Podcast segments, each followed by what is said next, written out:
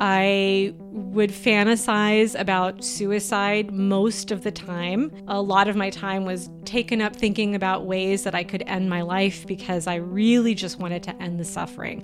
But I was in a deep depression and I didn't really have very much support. I liked this girl and I felt, I guess I had a crush on her. And it was absolutely terrifying to me to come to terms with that. You read coffee cups. Now, this is a big thing for you, reading coffee cups. You're going to read my cup. Here we go. Let's do this. All right. Take your time. You don't need to rush. Just tell me what you see. Okay, so. Hi, I'm Mike Gabriel. This is Mic'd Up Pod, a podcast where we talk a wide range of topics from business, health, lifestyle, but most importantly, the topics of life, growing, learning, self awareness, and leading. This is where we get the best of the best who tell their experiences.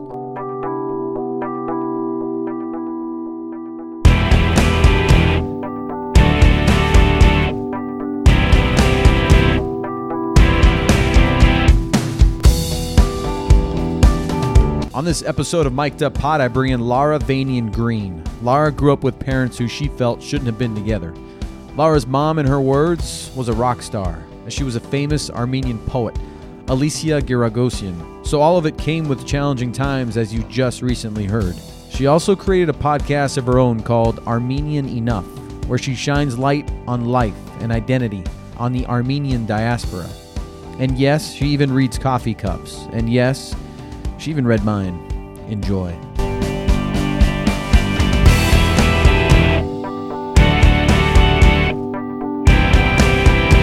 Tell us a little bit about your podcast. We want to know what the premise is of Armenian Enough podcast. Okay. Well, first of all, thanks for having me on your show. This is really, really cool to get to talk to you. I know that you've been doing this for a lot longer than I have, but for the last couple of years, I've had my podcast called Armenian Enough, and it is devoted to life and identity in the Armenian diaspora. We have about 3 million Armenians who live in Armenia proper, and I think the, at the last count, at least that I'm aware of, about 8 million Armenians who live in the diaspora. And a lot of us either don't speak the language, have various connections with our roots, and in a lot of ways, many of us don't feel like we fit in or we're Armenian enough. I don't know if that's even possible, but a lot of LGBTQ members of the Armenian community, a lot of Armenians who have married outside the race, kind of end up drifting away from the community. And I wanted this to be a platform perhaps for future generations of up and coming Armenians, but certainly for young Armenians today to feel like they don't have to fit in this neat little box. They are perfect just as they are, and they are welcome with open arms into the community. So, on our show, we talk about a lot of things that might be considered taboo in the Armenian culture. And these are the types of conversations that I really love having, and they're important to have for our growth as a, as a people. I thought you meant more of if they had to own a Mercedes Benz or a BMW to well, be I, Armenian enough. I believe that's required. uh, I want to talk about your childhood a little bit, if we can. I think your childhood maybe had something to do with this uh, for you creating this podcast. You went through a difficult childhood a little bit, right? It was a little bit challenging. Can you tell us about it? I grew up as an only child, and I had two really amazing parents who probably, I, I, love you, mom and dad, but who probably should never have been together. Um, very, very different. So I grew up in a household where my parents were not happy and they ended up eventually divorcing. And, you know, when they announced their divorce to me, I think I was around 13 years old. They came to me and had this very serious discussion and maybe thought that I was going to have this total meltdown, but I was relieved I thought, finally, the fighting is going to be over. Little did I know that was just the beginning. They ended up fighting in court for six years. So, my entire adolescence, my parents were battling it out, War of the Roses style, which is an 80s movie for, for your listeners who might be a little younger.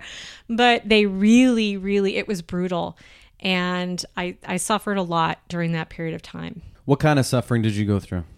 Well, there was a lot of being pushed and pulled from different sides. So I would be a go between trying to mediate settlements. And you were my- the only child, right? The only child, so it all my mom would say, the future of our family Hmm. rests on you. So I would try to negotiate things that are completely inappropriate for a child to do, by the way.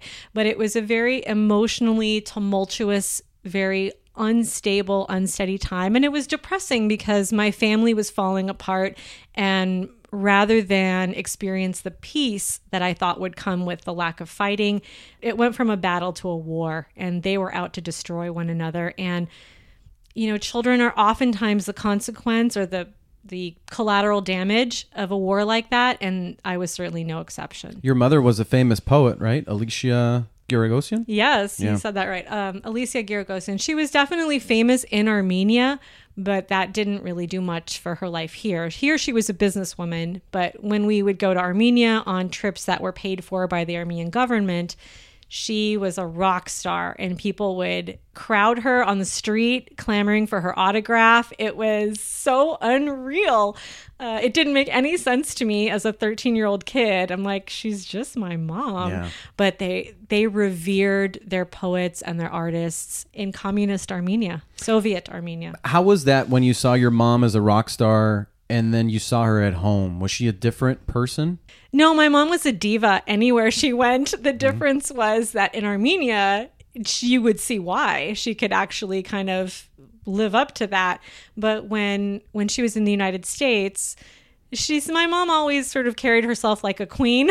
Mm-hmm. but but it didn't seem to make as much sense here as it did in Armenia. I want to talk more about this challenging aspect of your life. We don't have to talk about it if you don't want me to, but I know you went through a deep down depression in life, right? Around 13, 14, 15 ish. Yeah, my my adolescence was pretty dark. I would fantasize about suicide most of the time. A lot of my time was was uh, taken up thinking about ways that I could end my life because I really just wanted to end the suffering. But I was in a deep depression and I didn't really have very much support. And it wasn't until I started engaging in some very obvious self harm behaviors, like cutting myself with razor blades and things like that, that I got people's attention enough to figure we need the, we need to get this girl some help and so I ended up being taken to counseling and group therapy and and all of that kind of thing which was very beneficial. And along the way, you're getting straight A's in elementary, middle school, and high school. I was all the way always a super high achiever, and it really part of that is really coming from an Armenian family because if I were to bring home an A on a test, my parents would immediately say, "Why not an A plus?" Mm. So it was I knew the level that I was expected to achieve at, and I really tried to to do that for them. Did you ever reach out to people when you were going through that heartache with your parents' divorce? Aunts, uncles, friends? So, uh, the short answer is probably not. I had a ninth grade teacher who seemed for for a brief period of time to take some interest in me and realize that I was going through something because also my appearance changed. So I went from dressing in, you know, blue jeans and pastels as was the the trend for what are we 1988 or something like that. And I went to wearing all black hanging out with the punks and goths and my physical appearance changed pretty rapidly and that also I think on some level was really a cry for help like look at me i am not okay i feel very very sad and angry and nobody's really taking notice Now, you got sad and angry to the source of your parents' divorce? that was a huge part of it. And both of my parents were so insanely wrapped up in this and and against uh, in in seeking out revenge that I was really in many real ways I was neglected. So when I was 14 and going to like there was a teen club in Glendale that I used to go to, it was mm. held in the basement of this church. I would go and I wouldn't have a curfew. So I could come home at four in the morning. And you know what? When I came home at four in the morning, I wanted my mom to say, Where the heck have you been? But nobody said anything. Hmm. So I really thought nobody's looking out for me. Nobody cares. How far can I push this? Surprising when you came home with an A, she wanted an A plus, but she was okay with you staying out late. Yeah, it doesn't really make sense, but that was absolutely it. She was so wrapped up in herself that she couldn't really focus on me. Hmm. There wasn't enough energy to go around. Your mom passed away in 2014. Yes. Your father's still alive today. yes. How's that relationship? in some ways, it is permanently injured from things that we went through during that divorce period. But in other ways, it's really healed a lot and thrived. And he's an amazing grandfather to my daughter. So he's very much a part of my life today. And, and we're in a good place. How much of your husband today had to do with you picking him with your experience with your parents' relationship? Well, I did a lot of work on myself because uh, one of the things that was very, very clear to me, even as a child and certainly as a teenager, was that I didn't want to have this type of relationship. I was actually scared of being married because I thought, what if I haven't seen a healthy relationship. What if this is what I end up repeating? So I did a ton of work on myself. I went to counseling. I read self help books. I probably still do to this day. And I picked a husband whose parents have been married for 50 plus years very happily, who knows how to be in a relationship, who is extremely loving, stable, and supportive. So I think my husband is actually a testament to the fact that I healed a lot of that pain. You studied abroad, right? You went to UK? Yes, I did. Now, you've experienced with women in your life, correct? Yeah, so that actually goes back to the first time that I went to group therapy when I was 14, 15, I want to say 15. And in this group therapy session, there was a young girl with a really troubled life. And I found that I more than cared for her. I found myself kind of attracted to her, which is something that really scared me.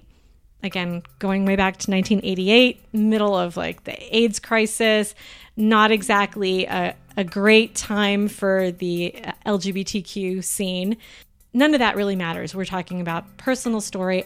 I liked this girl and I felt, I guess I had a crush on her. And it was absolutely terrifying to me to come to terms with that because I had only ever had crushes on boys. I had my first boyfriend when I was five. We were in kindergarten. We would hold hands and give little, you know, peck kisses. And I never thought of myself as someone who was attracted to women. But when I experienced it, I thought, oh no, this is it. My life is over. Because mostly because you had to break the news to your parents? Well, I was Or- just thinking, I'm never going to get married. I'm never going to have children. Oh my God. I- don't know. It was just a total How old were you then? I was 15. When was the time where you you would say that you were bisexual? I mean, I probably recognized it right then Mm-hmm.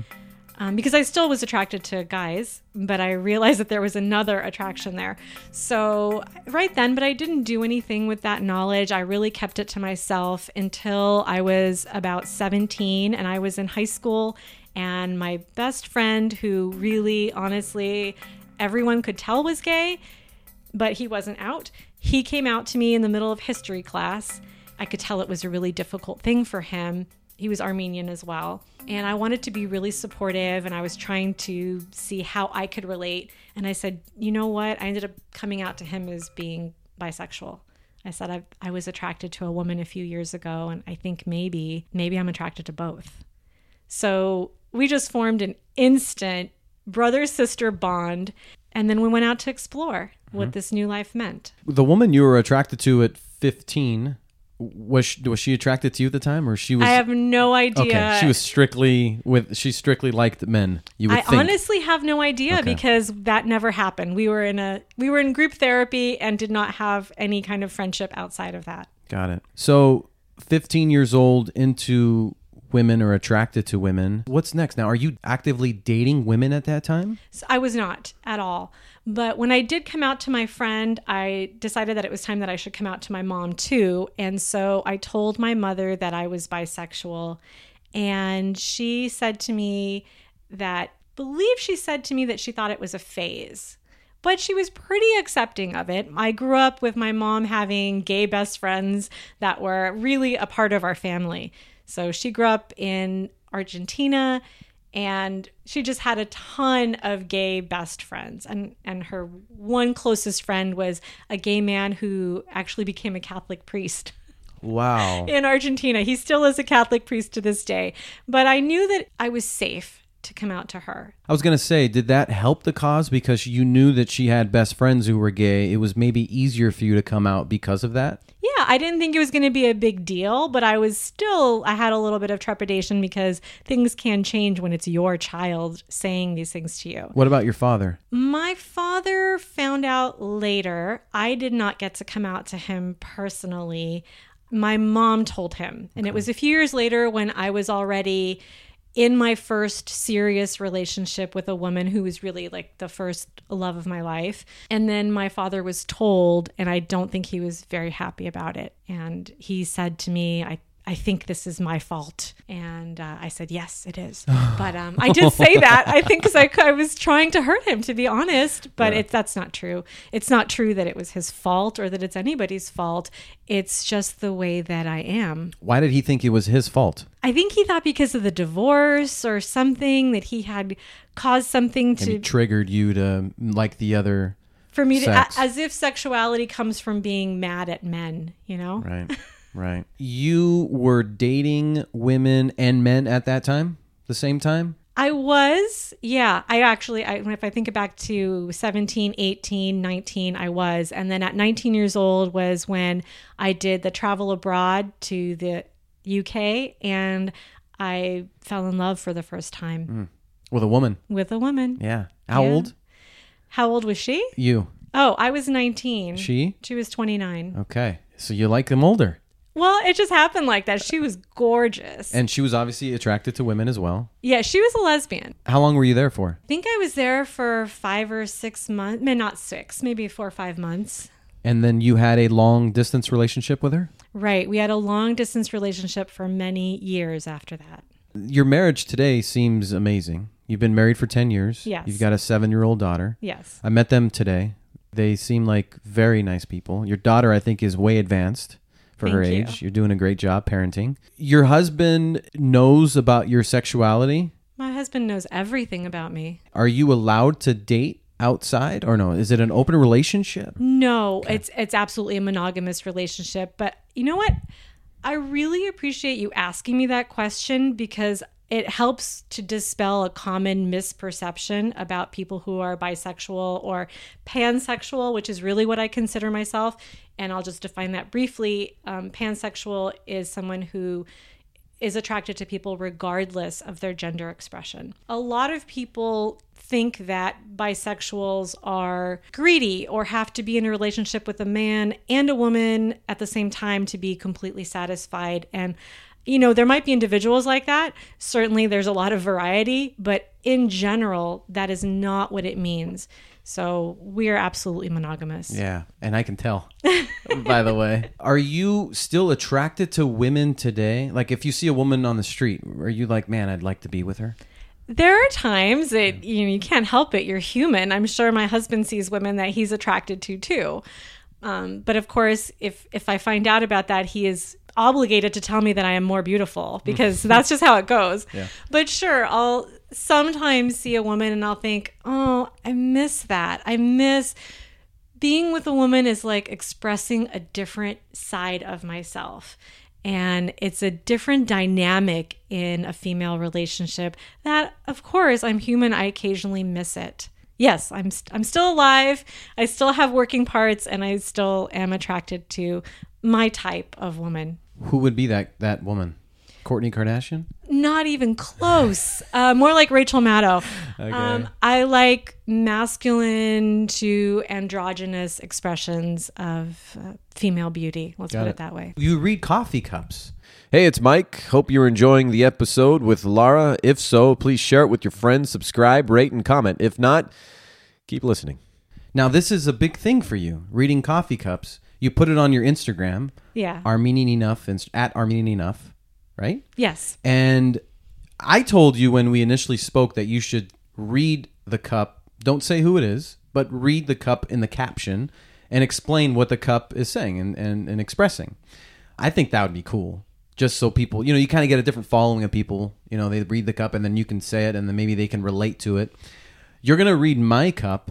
Mm-hmm. Now, I can edit this show, so if it's a really bad cup, I can take it out. But hopefully it's not. But the the reading the cup thing, is that an intuition? Do you feel like you're it's something you're born with? Cuz I know it's this you're now the third generation, right? Yes, I was my grandmother, my mother, and then the reading the cup thing was passed down to me. And now it just takes on a whole different nostalgic feel since my mom isn't here. Uh, my mom and I used to read coffee cups for each other every day after school. When I would come back from high school, we would put on some coffee, and it was it's a bonding thing. And I even taught my best friend in high school how to. She's not Armenian, but she can read a coffee cup. Let me tell you, she's fantastic. Just it's a bonding thing for women, and I guess mostly women. It shouldn't be completely, but that's how it is traditionally. The women sit and read coffee cups, and the men gather and do something else. Yeah. Question on that. If I drank two coffee cups in a row, would the reading be consistent? It should be consistent. And I'll give you a perfect example. My mom and I were in Chicago, I don't know, over a decade ago, and we both read this gentleman's coffee cup separately. And even though we saw different designs, the interpretation of it ended up being exactly the same. And I, I remember that cup because one thing that both of us saw very clearly in the cup was a baby. So we both told him, someone's pregnant. And as far as we knew, he was single and he just kept getting you know like little beads of sweat started to appear on his forehead and finally he sort of broke down and said i've been seeing this married woman and she's pregnant with my baby oh, and we're like yeah it's right here oh, dude, congrats. so Wow. we both saw different things different images it's kind of like looking up at the clouds somebody's going to see a bunny somebody's going to see a train but we interpreted what we saw in the same way so that's the part where the intuition comes in Wow. Are you able to read mine now? i mean i can Yeah.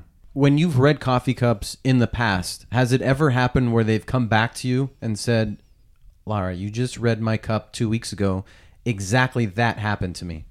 Yeah, it has happened. And the funny thing is, they'll say, Do you remember what you said? And I think, No, because five minutes after I read it, I totally forget what I've said. Oh, really? Most of the time, I just don't retain that information. So I'm like, Really? I said that? oh, wow. That means you're legit. Well, I wouldn't go that far. All right, here we go. Let's do this. All right. Take um, your time. You don't need to rush. Just tell me what you see. Okay, so certain things are just by tradition. So traditionally, the very bottom of the cup, the base of the cup, represents your heart. And as you can see, there's a ton of coffee in it. Mm. What I see here is that you have some concerns and some things that you're worrying about, but you're trying not to worry about them. You're trying to push them aside. And I can see an active effort to push things aside. Maybe it has to do with matters of the heart, and maybe it doesn't, but it's come out in your heart. There's also, this is sort of unusual. There's, um, huh, there's like a little balloon and a kid with his arms wide open. So I feel like there's a little part of um, we were talking pre-show about this wall that you feel that you've built up in certain past relation or as a result of certain past relationships, and I really see a significant chink in the armor. So I see a place where light is starting to shine through, and the fact that you have moments where you feel that is is what I see as like the kid who's opening his arms wide. Like you want to feel that. That's not somebody being pregnant, right? That is not somebody being pregnant. It's a little it's a little you being born. Okay, good. Hmm. But I do see the first main figure that I see, and I don't know how good you are at, seeing these things, but it is a very like feminine female form. And okay, symbolically, don't get scared. Symbolically, she's standing at the altar waiting for you. Jesus Christ. No, no, no. That's why I said don't get scared. This person is, she's holding a flower in her hand and standing. And I don't feel like there's pressure in that sense for you. Like she's not saying marry me, but she's she's waiting for you to be ready. She's wait she's waiting at the altar, not in a bad way, in a symbolic way in her heart. Like she feels like she's wife material. She's holding the flower and just waiting. She's not rushing anyone. She's hmm. just there. And I do see next to her, oh, I see a, a not a unicorn. Um, what do you call a seahorse, which is my symbol for like true love. Again, Okay. don't go like I'm not saying like oh she's the one, but she has that potential. She has that that spirit about her. Not a bad choice of a person. Okay, let's move on from her. Oh, this is someone who has uh, definitely been betrayed in their past. I see in her past there's a, a heart, uh, two people, two heads in a heart shape, and somebody's got a knife. And to me, that knife is a betrayal. So that's in her past. That's her. That's her baggage, if you will. Um, let's leave her alone for a minute. And the next thing that opens up is a bright, beautiful V shape that is full of opportunities, full of light. Um, it's funny. I see a little cat, like a little fluffy cat, and to me, uh, that's indicative of someone who's like. Um, in Armenian, we would say "mazuna puchelov gude," but in, in English, it means like someone who's incredibly careful and deliberate in the steps that take, like a, like a scaredy cat, but it's it's actually very cute and cuddly. This is me. So I think it's an element of you being very cautious about taking like one little step. One, even though everything around you is fine, but you're like one, little proper- proper one steps. little inch forward, one little inch forward. as long as we're not going backwards, right? And then I see a shoe with the letter M on it. I know that's so obvious, but a shoe to me is travel. Hmm. So normally if it were international travel, I would see something outside the cup it would pour over. So this has to be domestic travel. I don't know if you're going to go on a big camping trip. I don't see other people, but I feel like there's other people with you. And the only reason I say camping is because I see some some sort of like roasting marshmallows kind of. Are you a camper? Not at all. Okay, great. Yeah. Fan- this reading is going swimmingly. oh my oh. god, that's hilarious. But you never know. I mean, What is this? Oh. So I see an Aladdin's lamp, which to me is like wishes, goals, ultimate fulfillment. And yours has like two humps, like a little two hump camel. So I feel like you have two goals that you are pushing at the same time that you are striving to achieve and things to accomplish. And uh, I see some action. I don't see the genie yet, but I see a little little smoke. You're getting a little bit of traction on the stuff that you're trying to do. scratching the surface. Yeah. Do you want me to stop here? No, Really? no, no, no. This You're is just- amazing. Keep, please. Okay. Uh oh. No, no. I see a lot of people and a lot of action. And since you have told me that you come from a big family, I'm guessing that, that that's what I'm seeing.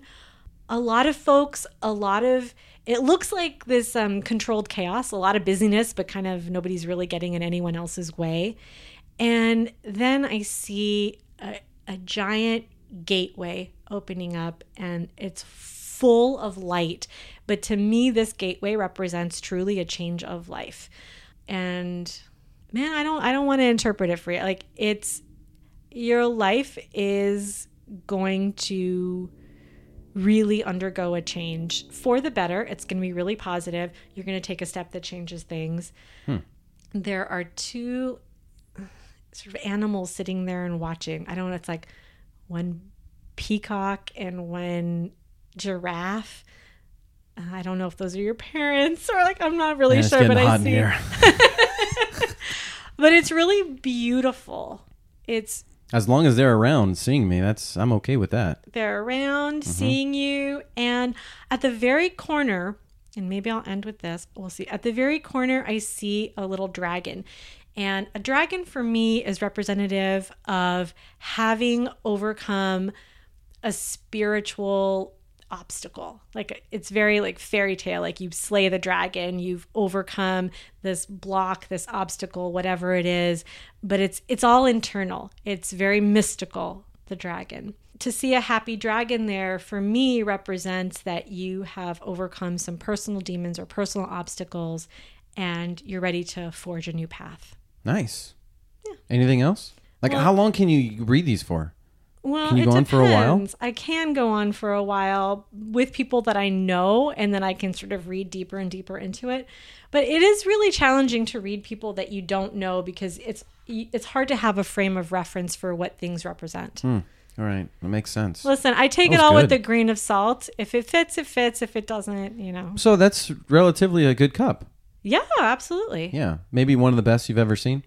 It, oh, sure. One of the best I have ever seen.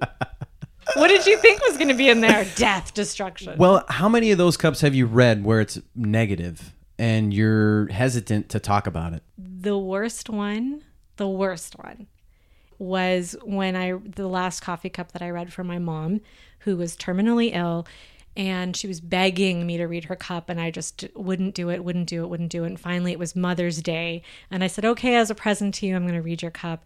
And she got really excited. And you have to understand my mom had pancreatic cancer. She was um, at the end stage of it, but she believed with all of her heart that she was going to beat it and nobody said anything different. We were all supportive of whatever she needed.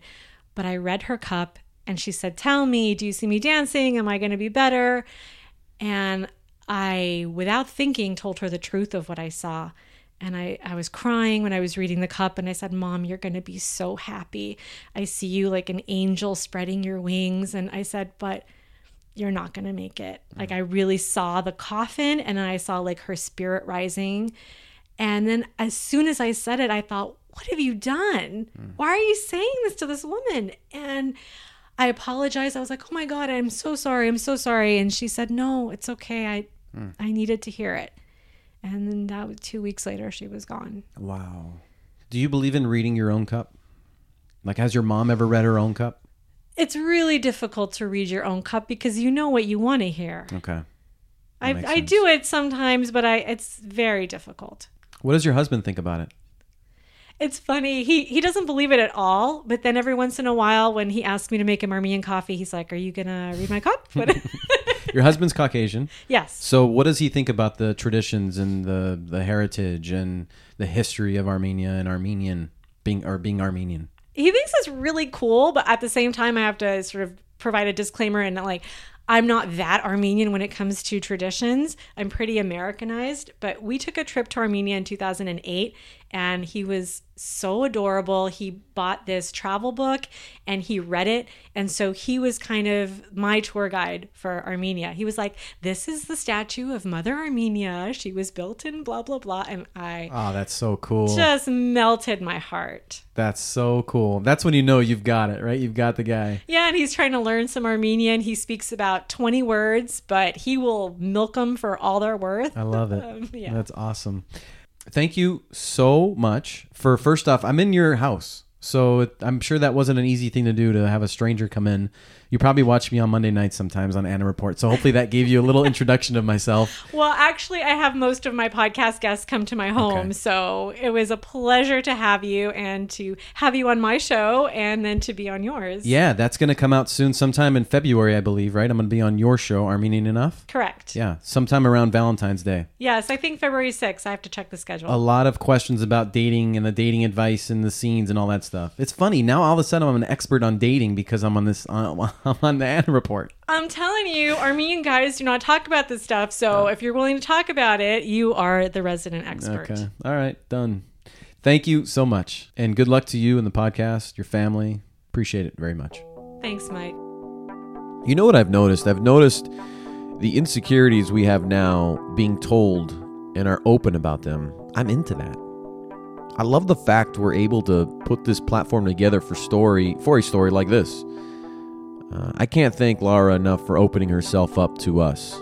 I guarantee there's some people going to the similar battles she faced when she was a kid growing up. I just feel when you have an insecurity, talk about them it'll help the cause. She got self help because she knew she needed it. She's in a much better place today. She's married for 10 years with a beautiful little daughter. Uh, and by the way, guess what? I'm going to be on her podcast, Armenian Enough, and it should be coming out in the next few weeks. So follow my social media to stay up to date for that interview. I was pretty open myself on hers. Ooh. Maybe you shouldn't. My uh, Instagram is mic'd up pod. and everything else is mic'd up pod. Also, I like I mentioned on episode zero, I've got some solo episodes coming. Stay locked and loaded for that. That's gonna be fun. Talk about life stuff, uh, products that I use, maybe some Netflix reviews, uh, some goods that have changed my life, and uh, and then uh, this Kobe thing. Uh, It's still hard for me to get over it, but you know, it's amazing the folks who didn't like him for whatever reason are sobbing like the ones who loved him. Everybody is in the same feeling all over the world. Like we lost a family member or a close friend. It just doesn't seem real. It's amazing how he's inspired me more now that he's passed than he was alive. That's the impact he's made. It's incredible. Thank you for making me a part of your day, folks. Until next time, no wasted days. Let's go.